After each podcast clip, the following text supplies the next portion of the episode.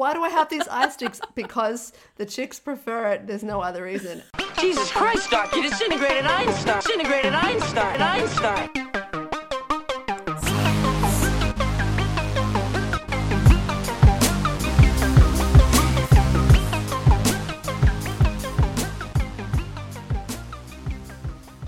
Welcome to Science at the Movies, a podcast that looks at the role of science in some of our best loved and most hated movies.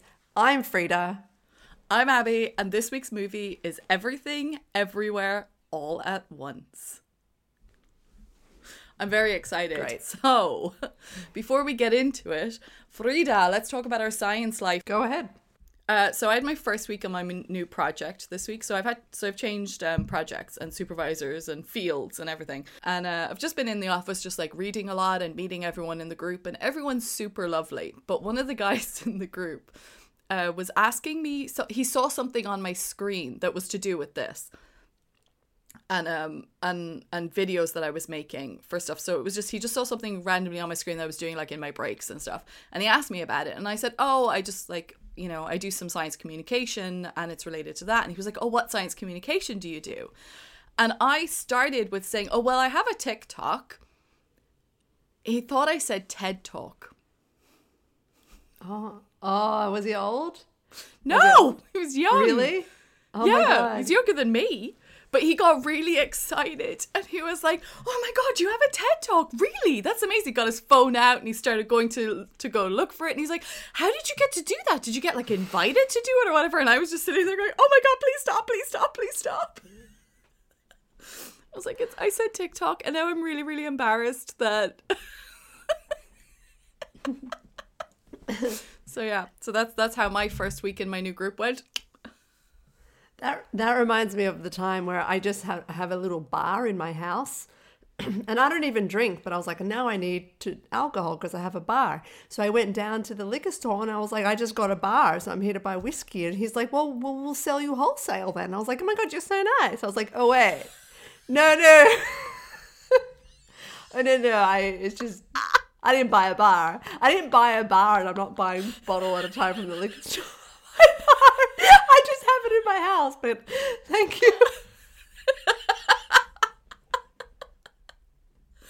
Oh god.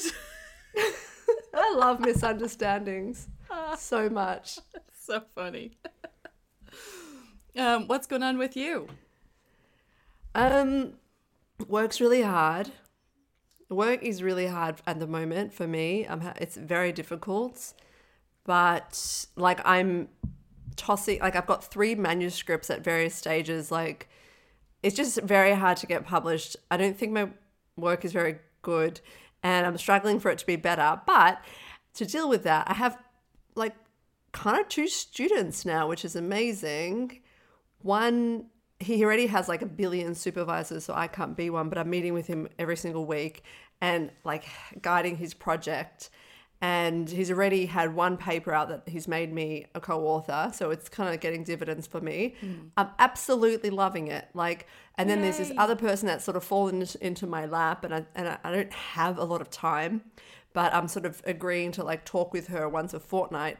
And um, these are both machine learning stuff. They kind of need another person, and I'm like negotiating. I knew I need supervisor credits or whatever, so Yeah. I need to co-supervise. But having students, fucking finally, like Yay. I am absolutely loving it. And the second one, the best part about that is that she's a doctor doing her PhD and she has two children. And when I asked the question of like, how far into your PhD are you? My question being, how much time, like, how far into it, how much time do we have to do this? She immediately was like, oh, shucks, I know it's going to sound crazy, but like, look, I've had two kids. That's why it's taking so long. I was like, oh, stop. Yeah. Oh my God. Like, I don't want to hear that. I don't want to hear the shame. And they're like, oh, I'm taking up too much space. Oh my God. I was like, you've had two kids and you're still doing this. Like, you're amazing. You're not taking too much. She's so self conscious. She's taking up so much time. She's taking up so much extra money. I was like, nah, bitch. Mm. I was like, no, I carried so much shame for taking too much because my needs seemed to be greater than others. And, and everybody invested in me. And I was like, you know what? I'm still here.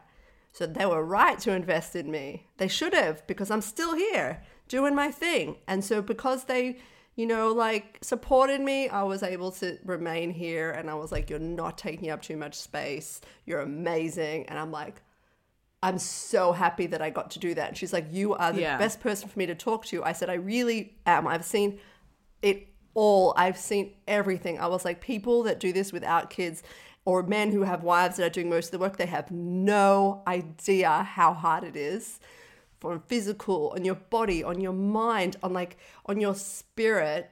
They don't have any idea. And I was like, I do. So that to me is like it's raising my spirits. Even though my work, I feel like it's hard as all hell.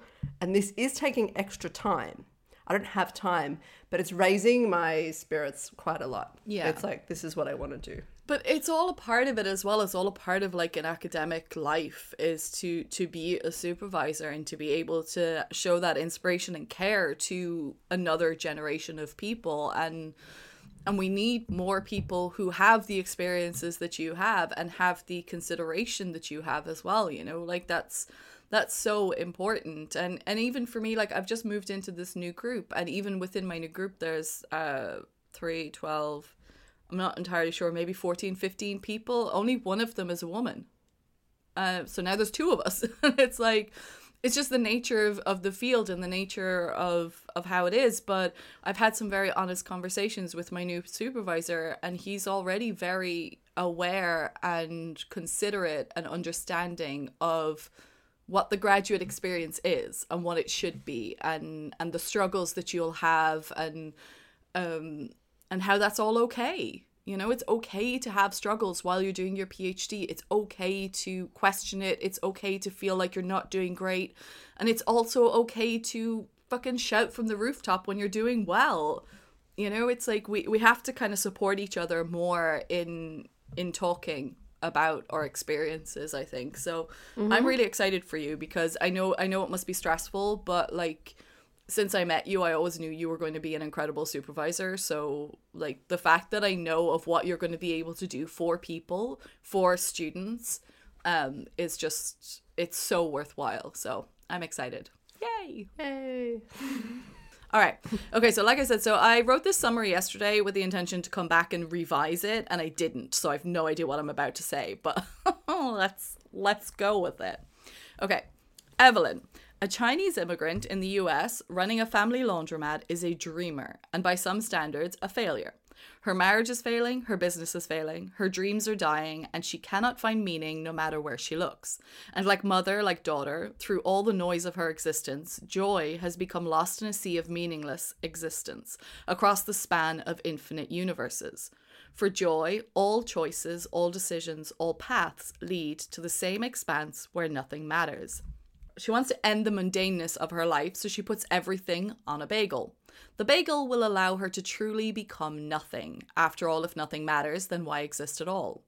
Now, despite her nihilism, Joy doesn't want to do this alone. She wants her mother at her side. So she searches through the vast multiverse looking for the Evelyn that can join her, the one that can learn to be everywhere and everything all at once. Or Evelyn, with every failed dream branching off into a successful universe for an alternate version of herself, is no good at any one thing, which makes her perfect for holding on to everything. In the end, while Evelyn struggles to search for meaning and Joy rejects the relevance of all reality, it's Waymond, sweet, gentle, and optimistic Waymond, that helps Evelyn find a way to accept the meaninglessness of our individualism and the importance of finding happiness in the small, fleeting moments where it all makes sense. In a multiverse of infinite possibilities, we can find joy in the little things that keep us together. Very nice. Beautiful. Beautiful summary. Thank you. Frida, I'm very, very excited to hear what you think of this movie. Yeah, it's one of the biggest conflicts I've had in this podcast. I feel, um, and and not only to deal with my conflict, I've actually put so much work into it. I've been trying to hear every perspective that I can. I've been listening to stuff to like really resolve my conflict and to come to this podcast like with a good perspective because the um my experience of the movie was I was so overwhelmed to the point of like stress. And by the end of it I was so exhausted. I was like Ah, I was almost in tears, and even though like the I was laughing and enjoying myself, and I understood emotionally what was happening, I found the experience that it was so many things and visually so overwhelming and so long that I really struggled from a sensory point of view to be there. And then and then sort of the, the week after i was like thinking about it, i was like getting emotional because i really felt like it's just it's contemporary film. This is what contemporary movies are and i find them very overwhelming and it kind of made me a bit sad for days when movies were a bit less ideas. So but since then i've like just trying to like put that aside. Like my personal experience is what it is, but trying to appreciate the film from like all the other angles from a more contemporary point of view, I can really appreciate that it's an amazing movie.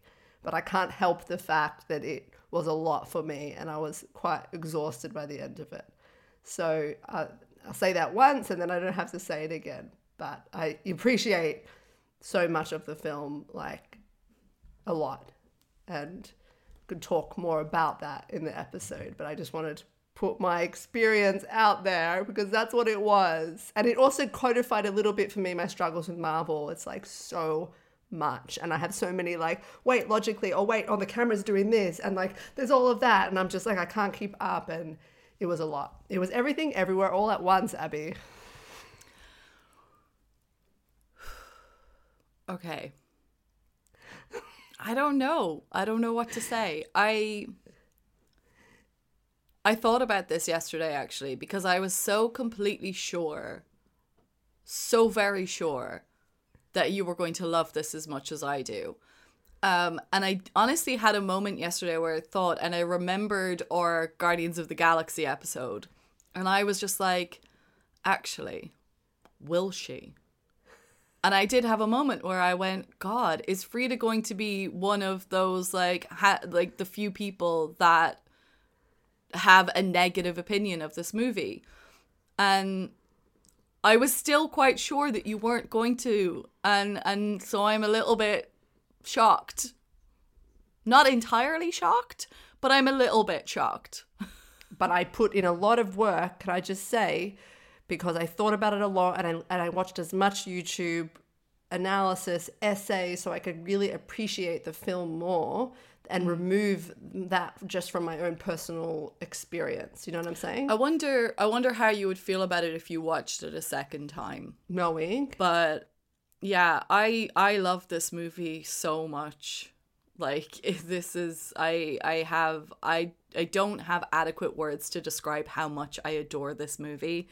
Um I love the movie because one of my f- absolute favorite things about this movie is the fact that the multiverse as we see it we don't see it from the perspective of the creator. We don't see it from the perspective of the person who knows the multiverse who's who's created it from scratch like who who's this adept superhero traveling through the multiverse. It's just normal Evelyn in her laundromat suddenly being thrust into this complete madness and noise of the of the universe. And we get all those little moments of of her just being Evelyn and her being a mom and her being uh you know having all these different perspectives um of of of her like she throws all these little things there's comments all the way through in that always connects you back to she's just a real normal person. And the multiverse is this kind of madness but it's all a representation of the noise that's going on in her mind. Yeah no and I, and I, as like I understand all of that and I, I think like more than she's thrown into the multiverse it represents really well like her reality, which is she's torn in between the, this generation above her, the generation below her, the mm. expectation of a husband, a business, and her own inner life and wanting fulfillment. And that really is a particular point in a woman's life, caring for this, caring for this, being attacked from all sides, that does thrust you into this crisis, and the multiverse being a, way to express that feeling and then of course mm. the idea of regrets and who could I have been da, da, da, you know and so um you know it was it was yeah it was a very modern way of depicting that you know it was yeah. like wholly contemporary and it was like in in that like really well done within that context like Yeah. Okay. yeah All right. Well, then we won't talk anymore about how we feel about the movie. um, let's talk about the cast. So let's just start off on a little bit of a Yeoh fest because we both love Michelle Yeoh. Anyway, that's straight If up. you don't, I know that. I can. I can speak for you on that already. I know. Um, but yeah, let's. Uh, so just one thing before we get into it, uh, the movie was actually originally written to star Jackie Chan and having Michelle Yeoh as his wife. Uh, but it was in pre-production when they were writing it that the writers decided to rewrite the script and have Michelle Yeoh as the lead instead. Because then, as they explored that option, they were like, "Oh, this is actually much more interesting, and it's a much more interesting direction for the story to go and the relationships and everything." So, thank you for making that fucking change. Yeah, no, middle-aged woman is very different because middle-aged woman usually is caring for both her children and her parents at the same time, whereas men, it's not the same. So nothing rip, nothing is like so well her being ripped, and it's like she's actually being attacked by her daughter, attacked by her father. Like she's mm. just, it, it's like nobody appreciate. I love that. Like that's when you're in that point. Like nobody sees you, the person. They're all like, "What are you supposed to do for me? You're supposed to care for me. You're supposed to care for me. You're supposed to be there for me and my husband." It's like, dude, what about her? And it's like that is that is such a true. It's such a trueness about life, and so I'm so mm. glad they went that direction. Although love Jackie Chan, love him, love him. okay, well, he's not in this movie, so no, she is. I love Yeah. Michelle Yeoh. I have since the 90s. She is magnificent. I could watch her forever. Um, the, yeah, I, I actually rewatched Crouching Tiger, Hidden Dragon this week just because uh, I remembered when that movie came out and we were like, minds blown. we were like, wow. And I reflected on how far society has come when that was like, this is too much shit, you guys. Wires, bamboo, what the fuck? Every weapon ever. And I love that I'm like, that was that was what blew our minds then, and like this is what's blowing our minds now. It just was interesting to see that, but I Yeah. love her. she is just like every shot of just her face the emotion that she portrays just on her face in just those individual shots is just like oh i could just watch i could just watch a series of that just flashing in front of me for hours and be perfectly fine with it. I just have so much adoration for her. I'm Sorry, let me silence my my computer. and Um, we're we're not the only ones as well who have that level of adoration for her i think the whole world does really I love her. Yeah, I, yeah, I agree. Yeah, I agree with everything you're saying. All right, so let's um let's talk about Stephanie Hsu as Joy. Yeah, I loved her close ups. She's very beautiful. I loved her like n- sort of n- close up nihilistic scenes where she's like, "I put everything on a bagel." She She does that like emptiness really well. Really well, able to just she? go. But then she also does that like the normal daughter frustration, disconnect, you don't understand me, like just accept me for who I am kind of thing very well as well. I like this is what I, the range that you get to see from each actor in this movie because they just get to portray so many different perspectives is just that's one Mm-hmm. of the things I love the most about it I think yeah, an amazing era dawning for Asian actors because uh, giving them actually full people to play as opposed to just this angle of a human and this angle Yeah. of a human. uh, I, I just one bit that I really loved in the movie was when she finally says this is her girlfriend. You know, she makes this whole speech. The daughter was like, like fuck you, and I love that it didn't end there. I love that it wasn't like oh everything's better now. She was like Yeah. fucking bullshit and ran out there. I like it's that is how it is in real life. Like that kind of. It takes more than that. Like you have to say things to me. It's not. To- Yeah, it's tokenism. yeah, and exactly. It was like tokenistic of her, and the and the daughter was moved. Like she was moved in the wrong direction by it. So I love that the, that performance by the daughter. That scene was particularly good. um let's bring up uh Ke Huy Quan then Wow. Wow. Speaking of just- which, he retired like 20 years ago because Yeah. there was no opportunities for him. And here we are. He's an opportunity, and like it took twenty years. in, but incredible like in, absolutely just such a joy to watch and all the again like the different the different kind of sides that he gets to show for Waymond but like it's just oh loved it he just I just it just makes me happy just watching him on screen just made me happy Yeah, I saw a very interesting one from the pop culture detective who I love saying about his essence of positive masculinity. He didn't go on a character arc, he didn't change. We changed our perspective about him. In the beginning, we saw him as weak, but then we're like, no, it's not weak, it's a choice. He makes Yeah. a choice. He isn't weak and facile, he is making a choice.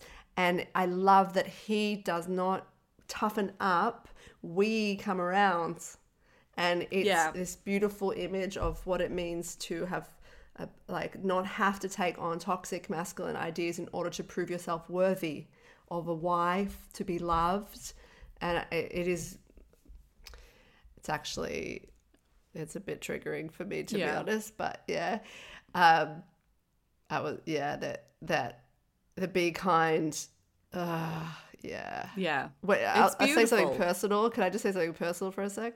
Yeah Towards the end of my marriage, when things, when I sort of started pulling away, and my husband was like, "What can I do?" and I said, "You can be kind."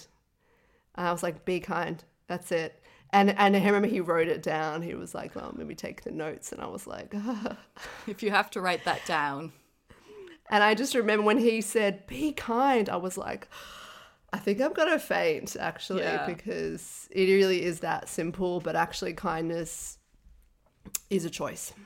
yeah to approach everything with kindness and love is is work. It isn't because you're weak. It's strong. It's strength. Um, it's fighting with love. And I thought that the message was stunning. Yeah. It stunned me. I agree with that. And we'll talk about that a little bit later because, uh, like, I don't want to get too much into the themes of the Yeah. movie just yet. Um, so James Hong, then we have as Gong Gong. I don't really have much to say about him. It's just he's just you know a kind of an iconic actor, you know, to see on the screen. Who's that? The grandfather? Uh, yeah, yeah, yeah. I don't have anything to say about him either, but he was hilarious when he switched. I am not your father. I was like, that's funny. is it his wheelchair with the coffee machine on the back of it? I love when he makes a robot out of his wheelchair. Like it happens very quickly. It's actually you blink and you miss it, but he turns up with like he's being carried by his wheelchair Yeah. because he's tr- transformed it. Fucking so funny. Um, okay, so we just have to before we get into it, we we really have to talk about Jamie Lee Curtis. Deirdre. Holy shit! Physical comedy, physical acting. That bitch is unbelievable. Wow. She's just uh do you know what? So I found a quote from her that I love and she basically said the entire reason I did this movie was because of Michelle Yeoh. If it was someone else, I probably would have said I I probably wouldn't have said yes. I thought I'm never going to have this opportunity again to be her nemesis and her lover. Oh yeah, that was so funny. Yeah, in another universe, you are lovers with your enemy. Poignant. Um, yeah, she's one of my faves. Love her. Loved her belly. Love the belly. Oh, belly. it was great. Loved her. It's just Love the everything evil about IRS it. concept. The whole concept of the tax lady being the most menacing person ever is so funny. Yeah. Her outfit, the whole thing. everything. um, okay, well, uh, I'd like to just move into tropes now, then, unless you have anything else you want to say. Uh, no, nothing else. I want to say. Okay, so let's move into tropes. Frida, what is your trope for this movie? Uh, I actually forgot to do a trope. In all of that, Do you know what? Wait, this is hilarious because you know what I wrote down? I don't have What? one. I said I tried to think about it. I tried to find something to put here, uh, but I decided after watching it twice that I had nothing to pick out, so I just wasn't going to force it, and I refused to give it a trope. um, Look at you, you're going to try and figure one out now, aren't you? Yeah, oh, I was just going to be like, let's have think of one, but yeah, it just didn't occur to me. That's so funny. It didn't. I think, by the way, do you know I watched this in the cinema? It's the first time I've done that for this podcast. So I didn't have any notes taking. I had to do everything like from memory after. So usually when the trope comes, I'm like, that's the trope. Like as I'm watching it, I always write it down. Yeah, Um, and so because I wasn't in my regular process, I didn't have all that shit. That just like. Um, but anyway, wouldn't want to have watched it any other way. That's for sure. Yeah. We're going to do themes at the end. Yeah, I'm gonna do themes at the end Great. because the, there's Alright, there's such a very like direct link between themes and philosophy and some some other aspects, and I just thought it would it would just be nice to end the end with that conversation instead. So let's just go straight into science. Yeah. Okay, so in terms of this, what we're talking about is so we're talking about the multiverse. Now, before we get to too much uh, ex before I get into too much detail in terms of the multiverse in general, there's this thing called the measurement problem, and this leads to a few themes in this movie. Now, in quantum mechanics, we deal with probabilities, and a particle's quantum state is described by a wave function. The wave function is just a mathematical representation of the probability. It's a complex function that describes the probability of it being in a particular state when it's measured. If we take an electron spin as an example, right, as most people do, before you measure the spin, it's in a superposition of all possible states. Now, if the spin, so say the spin could be up or it could be down when it's measured, then before the measurement, it's in a superposition state of being 50% up and 50% down. When you measure it, and if you measure it to be up, then that means it's 100% up. So, what happened to the 50% down probability? We tend to refer to this as wave function collapse when you take the measurement and it goes into a defined state. But collapsing of a wave function is not necessarily that makes people think of like an actual wave moving in space and then it just collapsing down to a value and it's not it's not entirely how it actually works. Uh, in reality, they're not waves. There's no collapse, uh, but there is a question about what causes the choice of a specific outcome. At what point does the spin become up? Now, there's some interpretations of quantum mechanics that say that the act of the measurement itself causes the collapse. Some interpretations believe consciousness plays a role, and some believe that all prob- all all of the probabilities, all of the outcomes are real. In this movie, we're talking about the latter, that all are real. It's the many worlds interpretation of quantum mechanics which leads to ideas centered around the existence of a multiverse. So, Many Worlds was first presented in 1957 by Everett, and he presented it as a relative state formulation of quantum mechanics, basically saying that every time a quantum experiment with a different possible outcome is performed, all of the outcomes are obtained, each in a different newly created world. So even if we're only aware of the world with the outcome we have seen, these other worlds with these other outcomes all exist. So, in the many worlds interpretation, when you measure the electron and its spin is up, you immediately spawn another world where the spin is down. Both values from the superposition are real and they both occur. But we only exist in one of the universes. We don't have access to the universe where the spin is down but they all exist for every process. So there's infinite universes diverging and creating new paths spreading out like branches.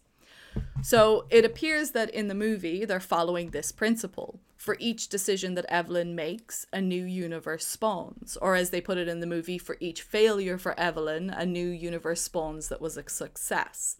The local regions are where small divergences are occurring, and then further out, we have more extreme divergences. Um, so, in the immediate region of her universe tree, you have the version where she dies in the tax office, the version where her and Waymond are discussing divorce in the van. But a bit further out, then you have the version where she never went to America with Waymond. And further than that, we have hot dog fingers. Um, how that could ever be an evolutionary advantage, I have no fucking idea, but I still think it was hilarious. Uh, so yeah, so before we get into the verse jumping and all that kind of stuff, how are we doing with our feelings about the multiverse of sadness? I thought the visual representation of the film was gorgeous. It was beautiful. I loved it. you can't have hot dog figures because there are ants who have eyes that go like a T. There's no evolutionary advantage whatsoever, except that for a female to mate with the male, they go for the one with the biggest eye sticks. There's no, and so basically the ants breed more and more with eye sticks, and so now the, the, these ants just have these huge eye sticks, and they can barely lift their heads up. And the female will like, but if you could lift your head up, you'd be so strong that I would mate with you. And then we keep going until the eye sticks are out to here. My eye sticks. Why do I have these eye sticks? Because the chicks prefer it. There's no other reason. Birds have that problem too with the feathers. This is absolutely, however, this is just evolution.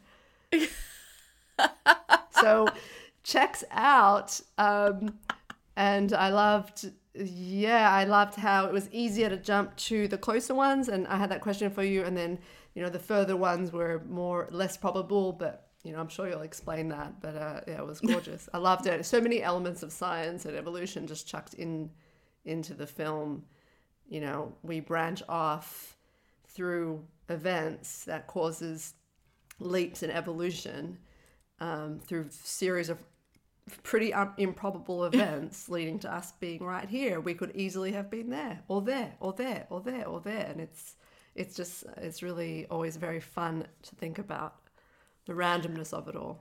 How do you feel about the the potential existence of of um, multiverse? Um, I don't have a strong opinion about it. I just try to live my life the best I could and not think about possibilities that exist out of my reality because it doesn't help me. That's If me. you- How about you? Uh, yeah, I don't know exactly. Yeah, the, I, I kind of feel the same. I'm a bit like, I mean, the whole point with with multiverse, um, even if there was a multiverse in existence, like even if it did exist, there's absolutely no way for us to interact with it. There's no way for us to know it exists. There's no way for us to measure its existence. So I just feel like it's something that's kind of pointless to think about it's a fun science fiction concept. It's a fun idea to kind of go like, "Hey, wouldn't it be cool if this was real?" But there's absolutely no science that can describe that can actually like explain it or prove its existence. So it's kind of just a the the why spend so much time thinking about whether it really does or not? Like it's just uh, not going to do, Do you know anything. It's, it's us. almost like we have to come up with a multiverse just to reconcile time travel, which is also made up, you know? Yeah. So I, I just love that it exists so that we can think about another theoretical thing, which honestly, that's so fun. I love that. You know, we can't always just think about real things all the time. I do it for my job. I fucking hate it. It's exhausting. Sometimes I just want to be like, if there was time travel, we would have to have a multiverse just to deal with the paradox. It's fun. want- It's harmless. I said this in a live yesterday because I watched um I watched a, a video that's uh I don't wait sorry actually one second I'm just gonna because the the the sunlight is driving me crazy the sun. Are you a vampire? that might help the sun. so do you so right okay three names that I need to see if you know who these people are first one uh, like the first few you will um Michio Kaku what? No, who's that? yeah do you know do you know who Michio Kaku the the string theory guy um Oh, okay. all the books and everything right Roger Penrose Yes. Yeah. And then Sabina Hossenfelder. No. Okay, so Sabina Hossenfelder is um she's uh she's very big on YouTube, right? But she's she's uh she works in like fundamental physics to do with uh I, I can't remember exactly what it is that she does, but she she leads a dark matter project basically in in and she's German and she's very German in her delivery of physics. But I watched a um International Arts Institute video that was Hossenfelder, Penrose, and Kaku. And the interviewer was asking about whether we should continue on with this idea of the multiverse. Like, is it pointless or like, is it worthwhile to think about the multiverse or should we just put it to bed and forget about it? And it's beyond hilarious, the, the video. I'll put a link to it in the show notes because Kaku is up there like banging on about string theory. Penrose is just sitting there going, Why do you keep talking about string theory? I thought we were here to talk about the multiverse. Why do we keep coming back to string theory? I don't understand what's going on. And Hossenfelder is just sitting in the corner, just being very German and just being like, Like, what? Like, there's no science. there's no science. What are you talking about? There's no science. it's just, it's one of the best things I've watched. I found it very entertaining.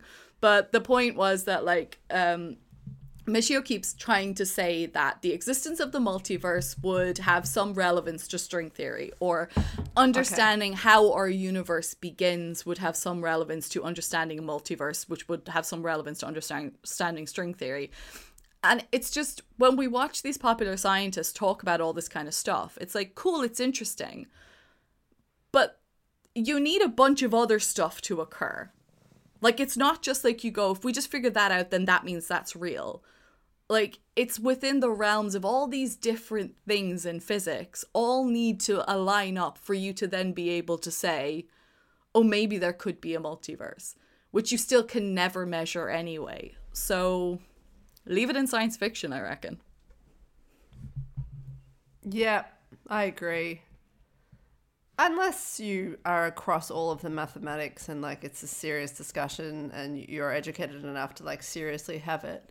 Um, I'm not. Most people aren't. So you know, as long as we call it fantasy, gay gesund, Yeah. as they say in well the that's mother that's country. that's the thing that i found the interesting point the interesting point that like sabina hossenfelder was making was that uh the way she presents it is saying that one of the problems with some physicists is that they've become they've come to the point where they feel that the mathematics is real and she's like there's a difference having mathematics that can like work something out or give you some indication is one thing but it being the real world is an entirely different thing. And she was like the the problem is that these theoretical ideas they start to believe that maths is is a real thing. And um, she just is kind of highlighting that there is a distinction between them and that there's just literally no scientific experiment you could ever do. So there's no science basis for it so i just thought it was That is interesting super German.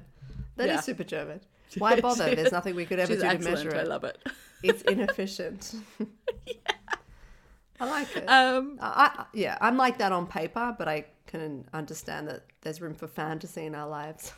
Oh yeah, I mean fantasy. I'm so down for fantasy. I think it's just when people start to what what bugs me is when people start go, "Oh, well, you never know what could happen in the future." And it's like sure, like yeah, and we Oh, could yeah. ev- evolve to sprout wings, but like it's unlikely.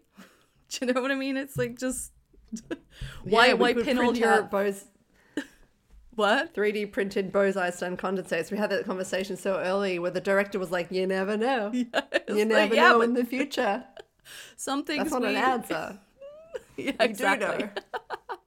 Anywho, we've said that it's kind of related to this many worlds interpretation. And what I find interesting is we've got this whole like uh, the new universe is occurring every time a choice is made that sends her off in a different trajectory.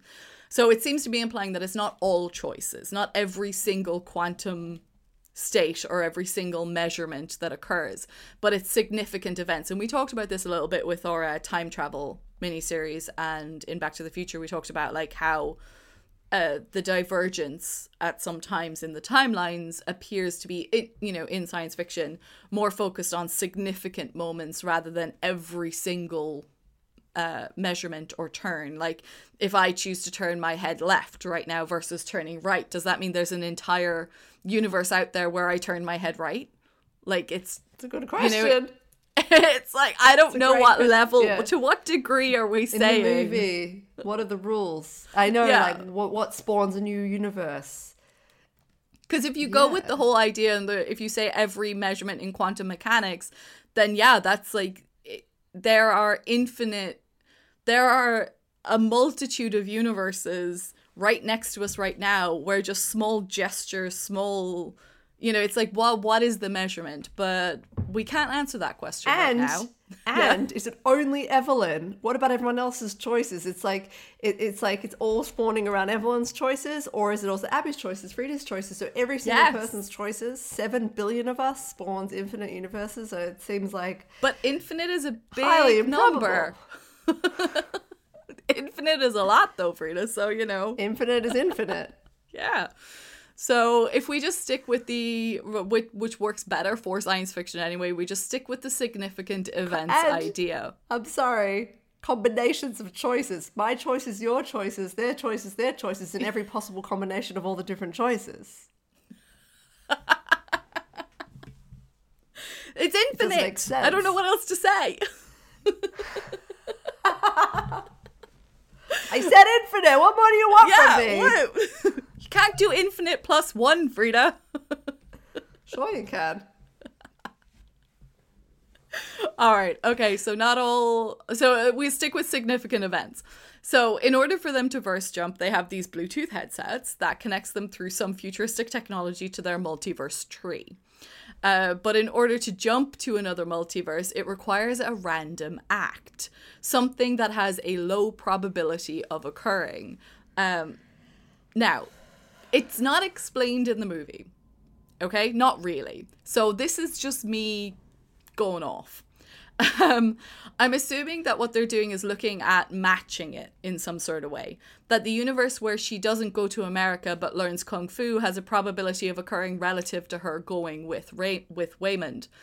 Um, so in the moment of decision, or like if the moment of decision was 80% probability that she would go with Waymond to the US and 20% that she wouldn't, then to access that spawned universe, she needs to do an act that has an equal probability of occurring. So because of the evolution then of the other decisions, she's now a certain number of steps away from the universe that those prob away from the universe. Okay? So her closest region is like the smaller divergences. But the universe where she learned More Kung Fu is much further away. So the Less probable. probabilities to link between where she is now, it's like to me, I'm thinking it's like a sum of probabilities. And what you end up with is that uh, there's like a maximum probability of her accessing that universe if she has it. So what you end up with is say the probability of her knowing kung fu is 1 in 8000. Um so she needs to perform an act that also has a 1 in 8000 chance probability of occurring such as her telling Deirdre that she loves her.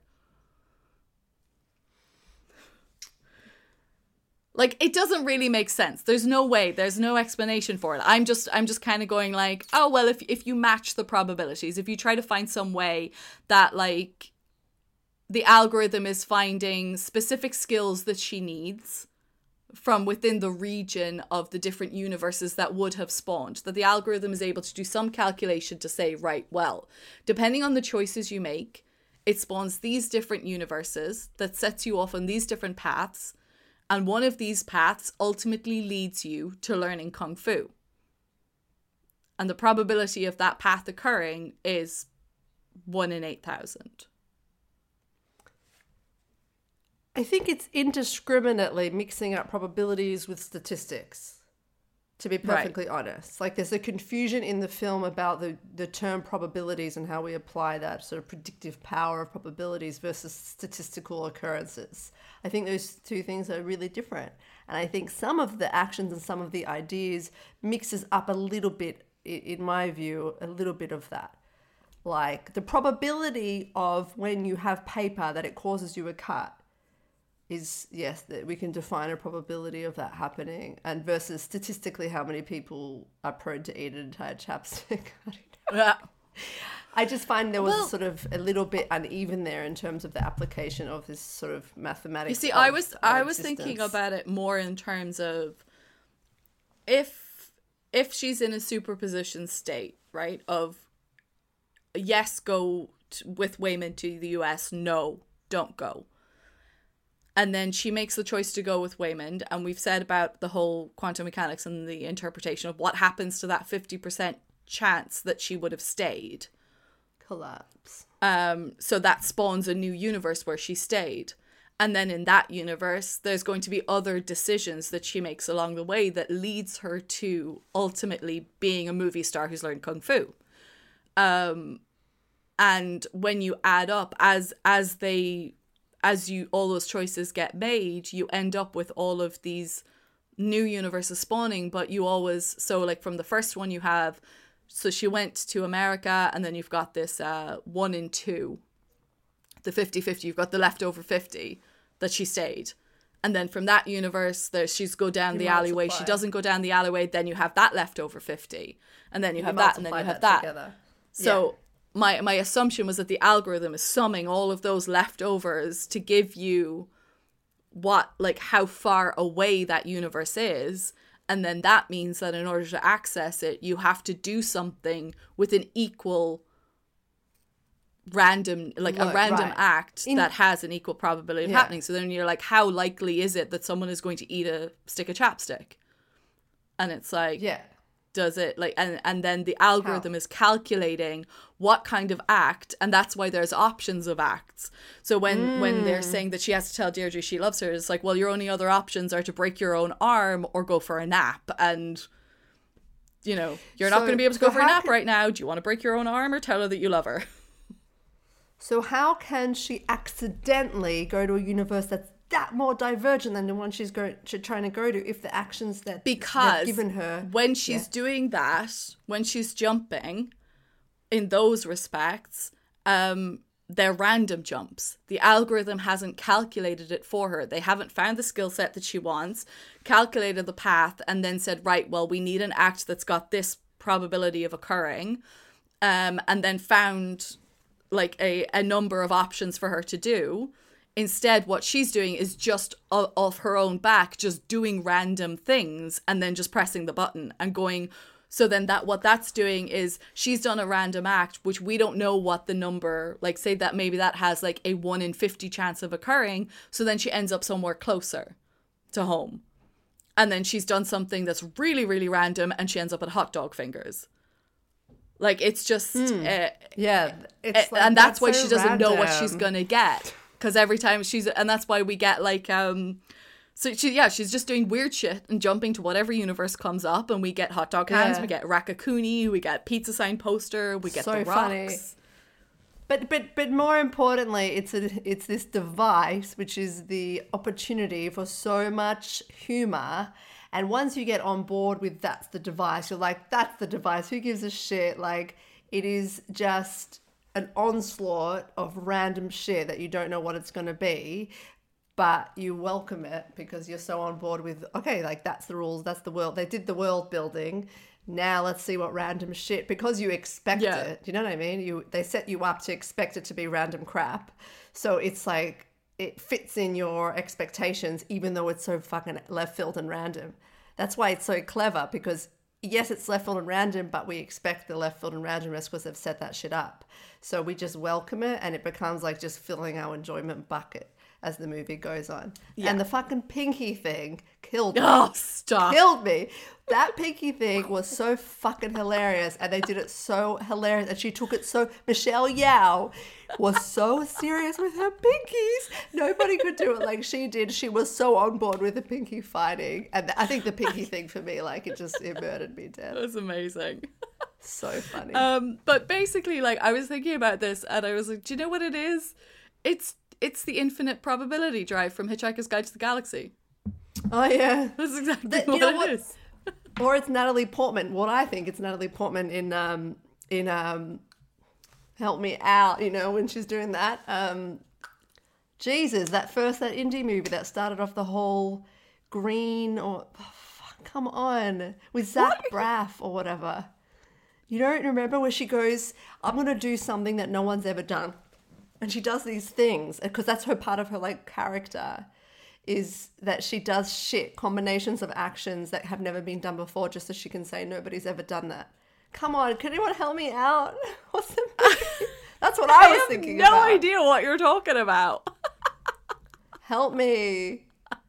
I was thinking of Natalie Portman the whole time doing like You said Zach Braff. What's um? I don't like. Yeah, I don't know. I know he's got some indie stuff that I've never watched, so I don't know.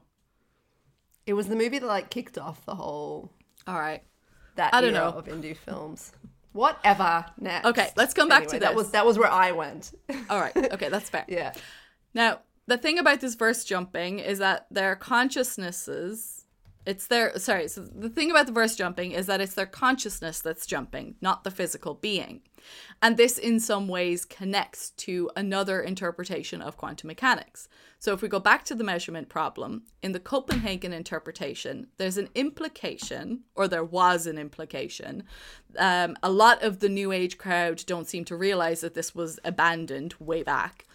But there was an idea that consciousness played some role in the collapse of the wave function. The question arose from a number of physicists, uh, Wigner and Bohr included, questioning whether the wave function became a defined value at the moment the electron hit a screen or at some other moment. Now, we know that the observation, and by this we mean an interaction, a measurement, this affects the particle and we can define a state through this measurement. But does the wave function collapse as a result of the interaction or at some other point before the interaction? Now, it seems that um, it's the interaction. It seems that it's the interaction itself, but that's from all that we can tell because we can only know by interacting with it and therefore collapsing the wave function. So it's it's got some some quirky kind of quantum mechanics stuff to it, but it has led to some speculation about some like hippy dippy bullshit versions of physics that think then that consciousness controls quantum states um, therefore, you can shift yourself into a different reality just by focusing your mind and learning how to access the alt- these alternate universes. Yeah, it's this whole thing. It's all over TikTok. It's quantum jumping or quantum shifting.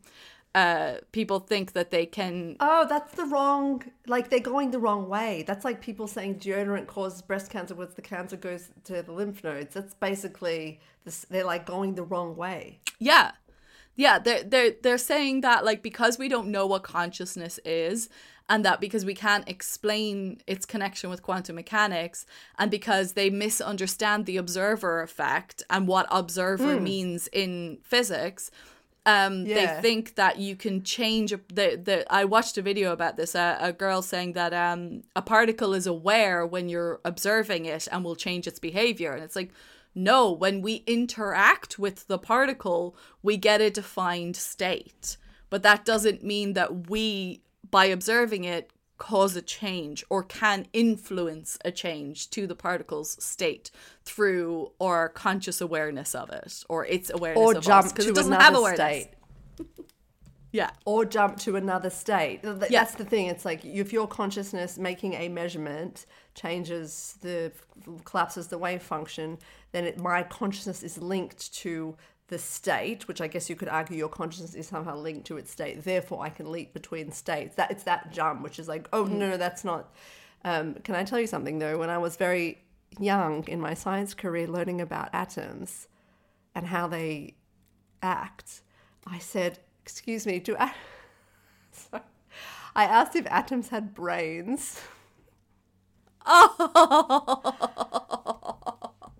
I wasn't that young because I was just so confused how they react to things. Aww. Like, how can they do it without a consciousness? I just am still amazed by yeah. it sometimes.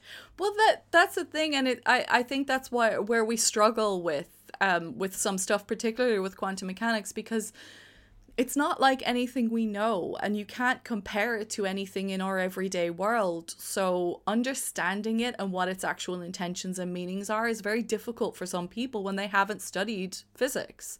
Um, when you haven't studied quantum mechanics and, and that it's like a, a tool it's a description of of a of an aspect of our existence and the nature of the universe but it's not something that you control. It's not something that you um, yeah use to control the world around you. And it all comes from people misunderstanding things about interpretations with quantum mechanics and also, oh, sorry, and also about misunderstanding quantum entanglement, because that's where a lot of this comes from as well.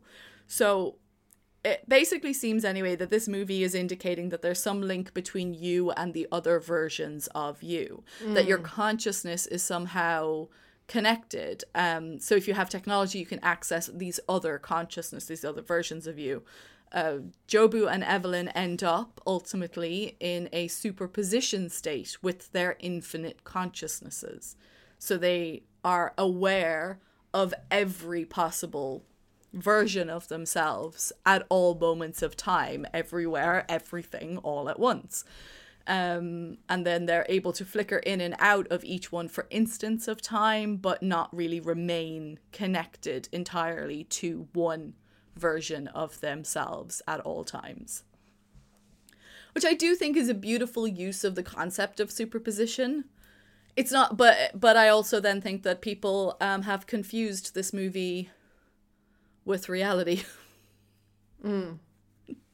Yeah, the, the what role our consciousness plays is that's the, that's the problem here for me is the role of consciousness and human observation being thoroughly confused with our mind somehow having power, and then hmm. confusing that with the idea that our minds obviously have some power over our health and you know, but like what's the direction of that power? Like what is that influence and you know does that mean by thinking we can create a reality or by focusing? So I think that although the mind is important and consciousness is very important in creating reality, it's very easy when you don't have like the uh, facts and the precision to get very carried away with what our minds are capable of. Yeah. And and yeah, the why you would be connected to any of those things it seems beyond me. I see that I can see, I can understand the idea that they might exist, but what special connection you would have.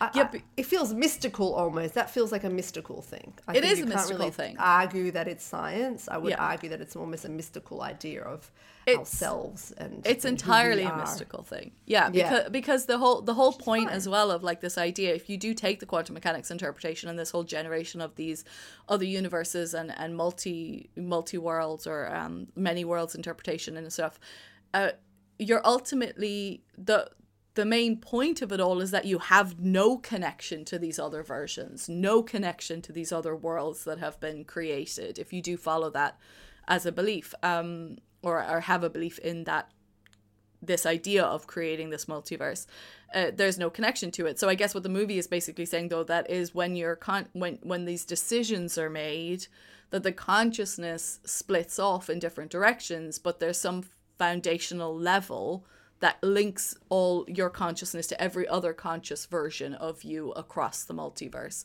and that the technology that they have developed in the movie somehow finds the link between um, these consciousness and finds a way for you to be able to to move between them. But it's it's one hundred percent not not true. Not it's a, a, cool it's really amazing ideas but i think there's a funny hum- things that humans tend to do they hear an idea and they immediately apply it to ourselves on that macro human scale whereas this is something which applies on the quantum scale but it's didn't have say oh that's a cool idea let me apply it to myself and my spiritual Yeah. sort of reality it's fine as long as you only can like keep it in that area of like spiritual re- spiritual healing and the spiritual existence and not try to claim it's the same thing when Yeah. it's not on the quantum scale. Exactly. So so to to go from that, um, I, I just have have a thing where I was just saying like to be clear, the multiverse or the potential existence of other universes is not mainstream science at this moment in time. Like it's not even fringe science really. In some situations, we may have some math that suggests if a bunch of other things are true, then maybe multiverses exist, but we can't and the thing is we can't say that they don't. It's not falsifiable. But by their nature if they do we cannot interact with them. And so we have no means of proving that they do exist. So there's just not much we can say on whether there is or not a multiverse. Um, but what we can say is that there's no validity whatsoever to the ideas that you can control quantum states with your mind. You cannot do this absolutely cannot do this Yeah, let's not give ourselves too much power just because we have a, a consciousness that we can observe. yeah I mean, it's very interesting topics to be honest. And I thought, like, when I, yeah, like when I first learned about this, I went off because I was very religious at that point, and so you don't even want to know. You don't want to fucking know. But let me say that I brought up my ideas in my physics class, and my professor was like, "If you want to do philosophy, do philosophy. This is physics." And I was like, hmm, "Okay." Well, speaking of philosophy, let's Yeah. let's talk. Let's let's end with the themes then. Um, so so everything is random and nothing means anything, but um, No, the seriously, the last section that I want to focus on is the characters themselves and how they represent the themes of the movie, because we are talking about philosophical ideas about the meaning of life and some metaphysical ideas about reality. So, from I picked out four streams of philosophy that are being represented. We've got existentialism, nihilism, optimism, and absurdism. Now, I don't spend a lot of time talking about philosophy or metaphysics. Um, I don't know a lot about philosophy and metaphysics, but so I'll put some resources into the the show notes from just things that I watched and read, and from all of that, here's where I'm breaking it down. There are different philosophies or approaches to what the meaning of reality or the making of life, or sorry, to what the meaning of reality or the meaning of life is. And some early ex- some early existentialists thought that it was possible to know everything. But then philosophers like Nietzsche felt like the true meaning of reality is unknowable, so trying to find meaning would always make you miserable. And we see throughout this movie, Joy as Jobu is able to comprehend everything, all of reality, and finds that it doesn't give her any greater sense of meaning. So she comes to the conclusion that life itself is meaningless, and this turns her into a nihilist everything gets washed away in a sea of every other possibility. Evelyn is experiencing a form of existential crisis. She has spent years trying to create meaning to her life beyond the confines of her failures. She's stuck in this feeling that there should be more. Um, in some ways, she's accepting that she doesn't have a cosmic meaning to the universe. She accepts that she is no good at everything and she's just trying to hold it all together. Waymond, then, is an optimist. He views life as worth living, and whatever world he is in is the best of all possible outcomes. He's happy to just spend his life doing laundry with Evelyn. He doesn't require any higher meaning to his life other than making the best of the moment that he is in. The story, then, for all of them is wrapped up in absurdism, which is a philosophical contradiction between two ideals that your individual life has meaning coupled with the randomness and meaninglessness of life across the vast universe. Now, the philosopher Camus said that you have only three options in this situation. You can take your life, as Joy is trying to do. You can take a leap of faith by burying yourself in some form of religion, or you can reconsider your desire for meaning and embrace cosmic meaninglessness.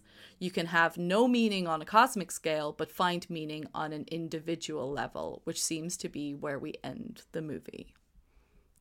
What do you think? I think sincerely from the bottom of my heart that there is no right way of how to approach life. Life is difficult to live, right?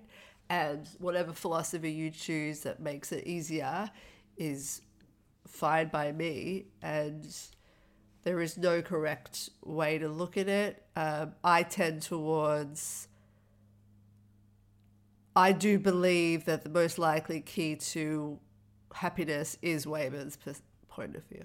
Yeah. Like, it's not about all the things that could be, it's about where you choose to be and who happens to be around you and connecting with those people at a, a choice. Yeah. Um, and it's in the in the choice to take care of one another and to build relate like uh, and to build those moments through care and kindness that will give you meaning over the long period of your life and that, that is my philosophy because the rest of it makes you go nuts Yeah, it, it's making choices and decisions and being at peace with the choices and the decisions that you make. It's finding a way to say, I am making this decision and I will be happy with this choice instead of regretting not having made other decisions or not having taken other paths and seeing, as she says in the moment where she sees um, the first moment where she goes to the universe where she's a film star and she comes back and she says to Waymond, I wish you could have seen it. I saw my mm. life without you and it was incredible. It was beautiful.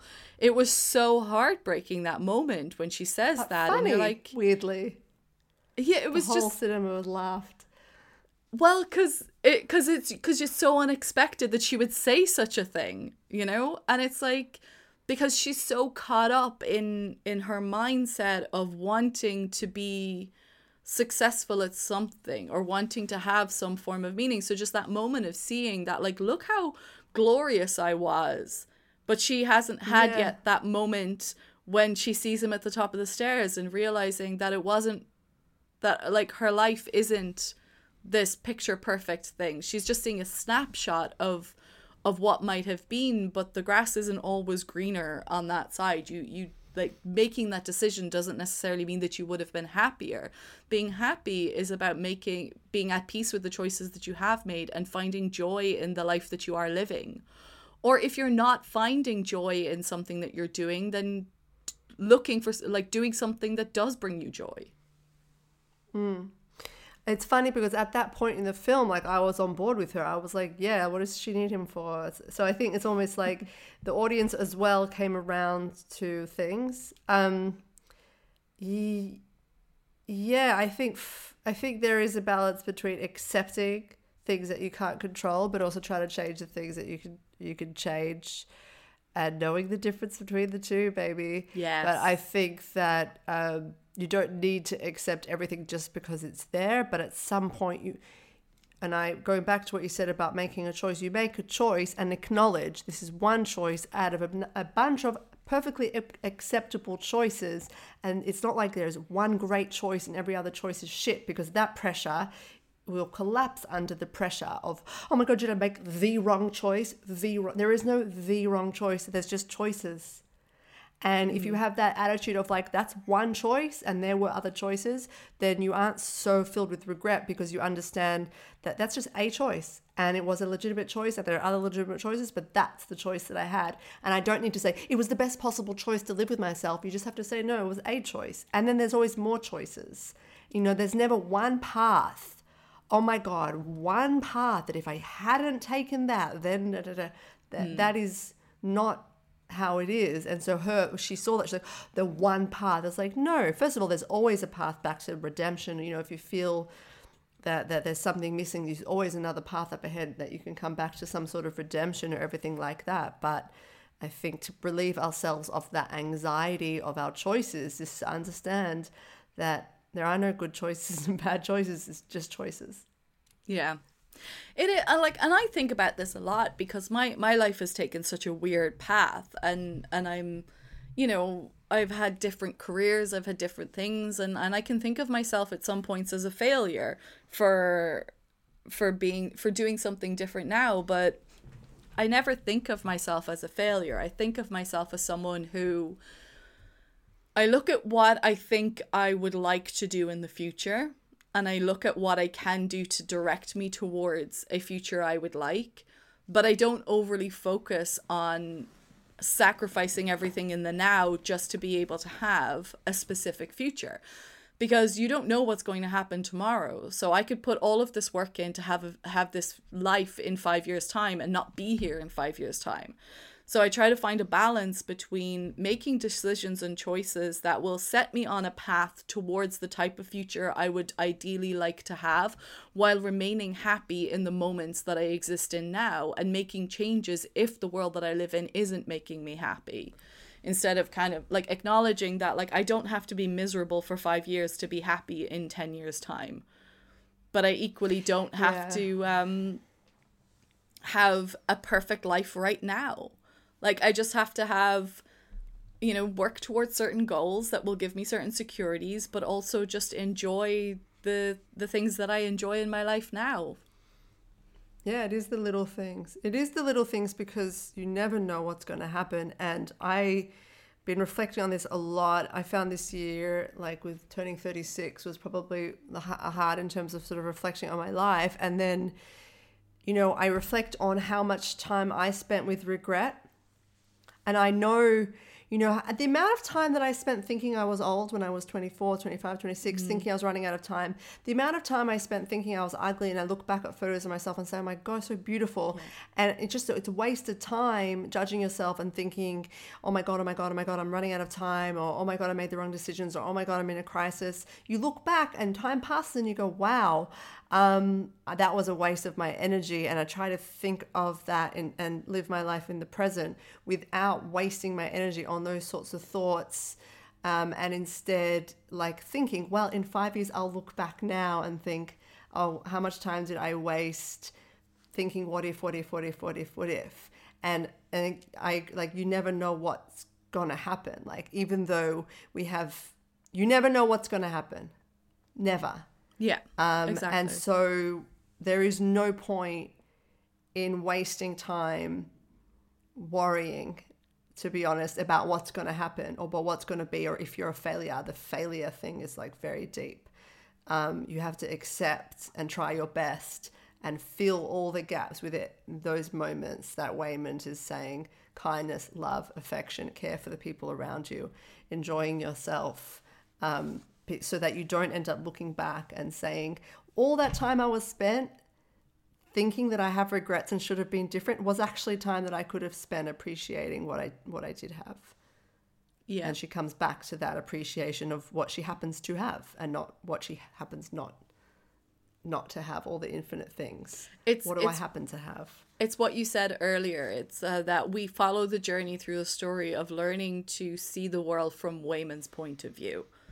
And seeing, and when we do see that at the end, that's what brings joy back to the fold, what like grounds Evelyn a bit into like in, into and, and she has that final scene where they're in the tax office and she starts to be distracted away to the other versions and she just pulls herself back in. She's like no i'm here and and that's kind of that's just it. That's the end message of the movie really. Like i am here i am with you and and this is this is where i want to be and this is where i'm going to keep my focus and and view that world in the way that uh that waymond is encouraging. So yeah, it's it's a beautiful message at the end of the movie and i'm fully in support of it. Mm-hmm. Yeah, it's staggering that it comes back to that emotional sort of thing after all that insanity. And it really Yeah. comes back to some very strong emotional messages. And we even touch on the queer stuff. Um, I do think it links a lot of the the the noise of the world, like this whole noise of the other universes. To me, it just resonates with this idea of the noise of the of just our one universe, the noise of the world, the noise of hmm. everything that's happening out there, and just seeing, like for Joy, it's seeing Yeah. all of this complete like hideousness. For Evelyn, it's seeing all of these people being successes and her her not not matching up to it, and um we we can all easily as individuals fall into that. We could fall into the nihilism that Joy sees just from looking at how horrific some parts of the world are and some parts of our society is. We can fall into the the regret that Evelyn has by looking at how other people appear in our social media world to be so successful by comparison to ourselves um, instead of acknowledging our own successes and our own um, happinesses and our own wins and, and not focusing on what we deem to be failures based by these other standards. I just think it is a, it, for me, the movie recognizes all of that, that noise of social media, of uh, just the, the world that we live in and the expectations on all of us now and the and the news cycle and all of that stuff and how hard it is to just ground yourself into something uh, consistent and and constant and just being happy uh, when you have all of that going on. Yeah, and I, I'm really struggling a lot with that actually in my life at the moment. Um, I'm writing my thoughts down sort of in my diary to filter it out, but like the noise, the noise of everything all the time is so distracting. And um, like, you know, I try to think like, what's my philosophy? What's my philosophy in life that'll help me ground myself? And I, I'm grappling with that like a whole lot right now, that's for sure. Um, and so this conversation is very helpful. Thank you. Well, shall we end it there then? Yeah. Yeah. Are you okay? Is there anything else you do you want to talk about it a little bit more? Um yeah, I like your comparison of the everywhere all the universes just to the general noise of just we have one universe and you know it's fucking enough. Yeah. Um how do you have a philosophy to live right now um, knowing that things are hard around the world and will continue to get harder. And then the answer to is it was always like that on some level. We're just in a forced perspective now because it's such a global scale. But, you know, never in history did we ever know what was going to happen. Surprise. Ever. No one has ever known what's going to happen, you know, and yet things continue to happen. Um, and so, yeah, it's like got to be present and enjoy this incredible, special life that we have and precious things that we have in our lives because we're here now and we have things around us that are there. And like the best we can do is be grateful and enjoy and enjoy that. And, and self love, I think, is a really big part of it. And that's the only way to really love people around you. And uh, that that yeah, that's the philosophy that I try to do. But this year has been a difficult struggle. we have no hope for our technological future, for our fantastical, for this like idea of this utopian future if we can't even deal with the shit that's around us right now. And everyone is ignoring it because we've all stuck ourselves into our phones and into our little social media lives where we project this version of our world that is this positive, wonderful vision um, of what we want to be or what we hope to be. And you've all these people are trying to become influencers, and that's where they think that they will um, become famous and and be, and then that's the job that they will have, and and all their job is is to try to sell products to other people. And I'm just like, our society is dying, and people are ignoring that. like, sorry, this is me going into like what my thoughts are sometimes, which are very nihilistic, mm. very, very pessimistic for sure. Yeah, well, it comes it's back. It, I can even bring it back to the movie now because, you know, my issue with the world today is not climate change. You know, because if we were a different sort of people, we could do a lot. The problem is the cruelty that we have towards each other and how that's Yeah. reflected in a lot of policies. The way politics and the political power is leveraged, and and the willingness to do cruel to be cruel to living, breathing human beings. Um, You can take that. It's every angle: um, economic policy, healthcare policy. You know, abortion's like being you're you're you're putting ahead a collection of cells over a living, breathing human being, and it, it- the action and like it's a cruel action, and it's the cruelty and it's ignoring cruelty under the coverage of righteousness or economic growth. At the end of the day, who are we if we act cruel to one another? And the corporatist world that we are living in just completely neglects that basic human need, you know, to to be taken care of and to have dignity and respect and a roof over your head and food in your belly. And Yeah. there is nothing greater and more noble than that. Mm-hmm. There is nothing more noble than that. And it comes back to Waymond. That is Yeah. where everything should come from. And and that's the world I want to live in. And we have that's the biggest problem today, to be perfectly honest. Yeah, I agree with and you. maybe it, it's always been it's always it has always been, but we have never been this connected. And sometimes I can see where for a lot of people it becomes exhausting. It becomes tiring. It's like I can't keep doing this. And I had that myself personally as well recently. I was like I can't keep doing this. In order for me to survive, I have to keep fighting and I can't keep doing this. It's too exhausting and I had Yeah. to take a different path and a different solution. Um to that and that'll send me off on a on a new direction and we'll see what happens from that but it's like you have to make those It choices. And and sometimes exhausting. it's very difficult to and and I agree with you and I and I think it's quite sad but yeah you're you're right. Like we we have to come to a point where are we worth saving? And for me I think that we are worth saving but I don't think that anyone is going to do anything to save us. I do think it starts with the individual to act in ways that are kind and caring, um, which is a fight. In my mind, it isn't like it isn't passive.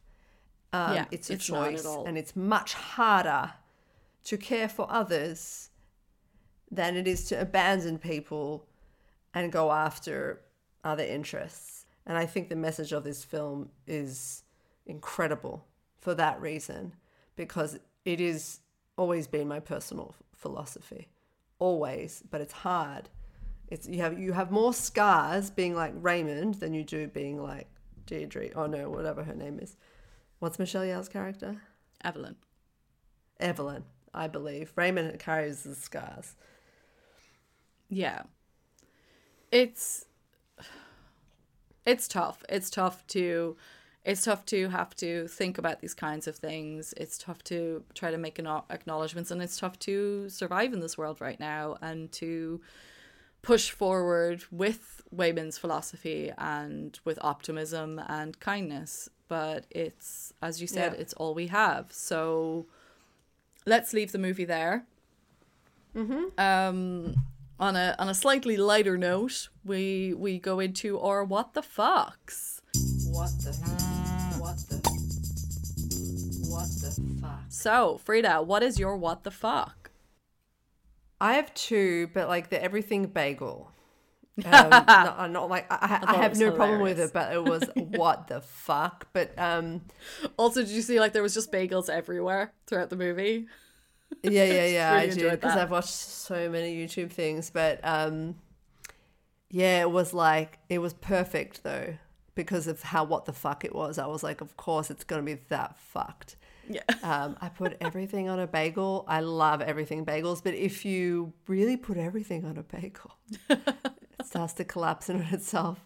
Uh, it was hilarious. It's not even really a what the fuck. It's supposed to be a what the fuck, but my Yeah. actual what the fuck was the ketchup and mustard. Oh, The ugh, that I know. so disgusting. Where did it come from? Where did the don't know. I don't come from? Their understand. fingers? So upsetting. Is it like supposed to be the saliva? Oh yeah. Um, I am worried that my battery is going to die. I'm on like three percent. So, what? What? I skipped. I'm You, on- you skipped for a minute. oh, I've got three percent battery. So, Oh, okay. What's your what the fuck? uh, the paper cuts.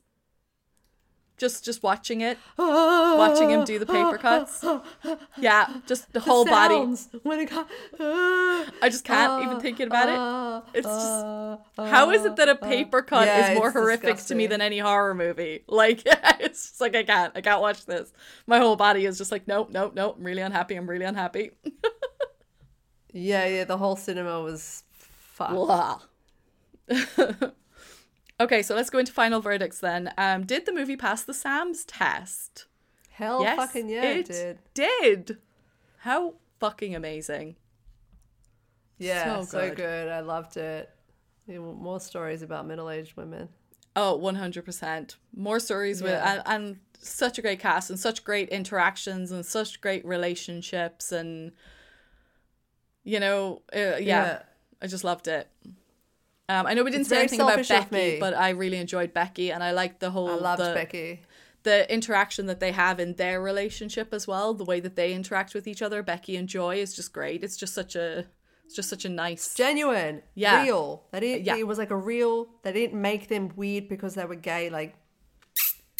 They, Yeah. It was normal. Thank you. Yeah, Yeah. hun- I, it's very to- yeah. selfish of me to want middle-aged women's stories because as I'm going into middle age, I'm freaking out, and so I am like, I just want more. it's because they're invisible. They're invisible from the entire world. Too like, am I about to be invisible? So I'm so glad that like we're moving on from the invisibility of middle-aged people, so I can start imagining that life isn't Yeah. ending just because I'm getting towards forty. Yeah. Um, Sorry. Okay, so did it pass? Here comes the science bit.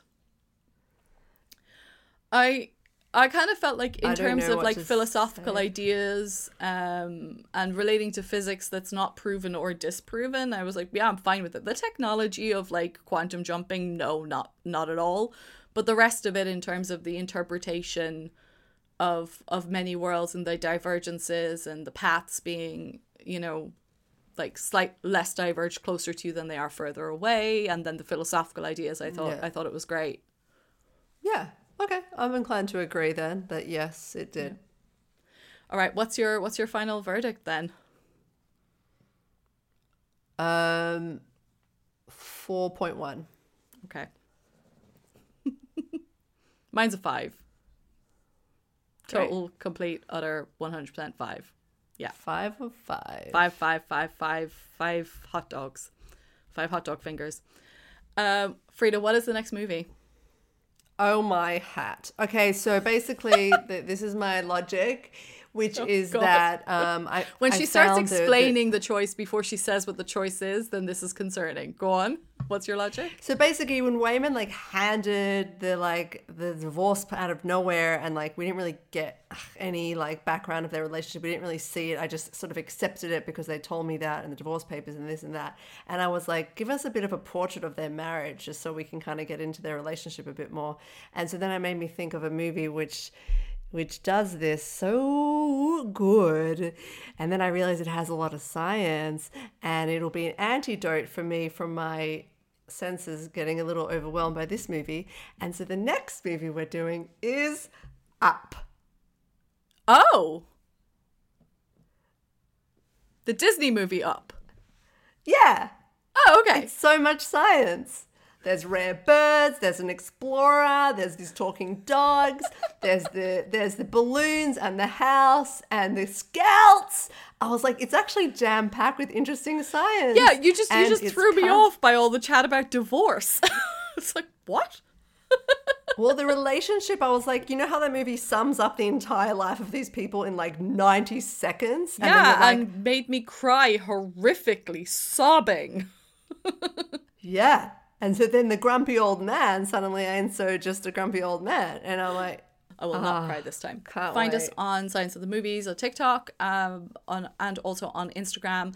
And so uh, this is a, like a call to action. Please, you guys, give us a rating, please, please. Like I'm actually just genuinely Yeah. asking now. Can you just give us a rating and a review because the podcast cannot be found. We've been going for two and a half years now, and people cannot find this podcast. If you search science and movies, we don't come up because the way their algorithms work there's we don't have enough reviews and ratings. Even if you put in the term science and movies and it's in our title we will not appear.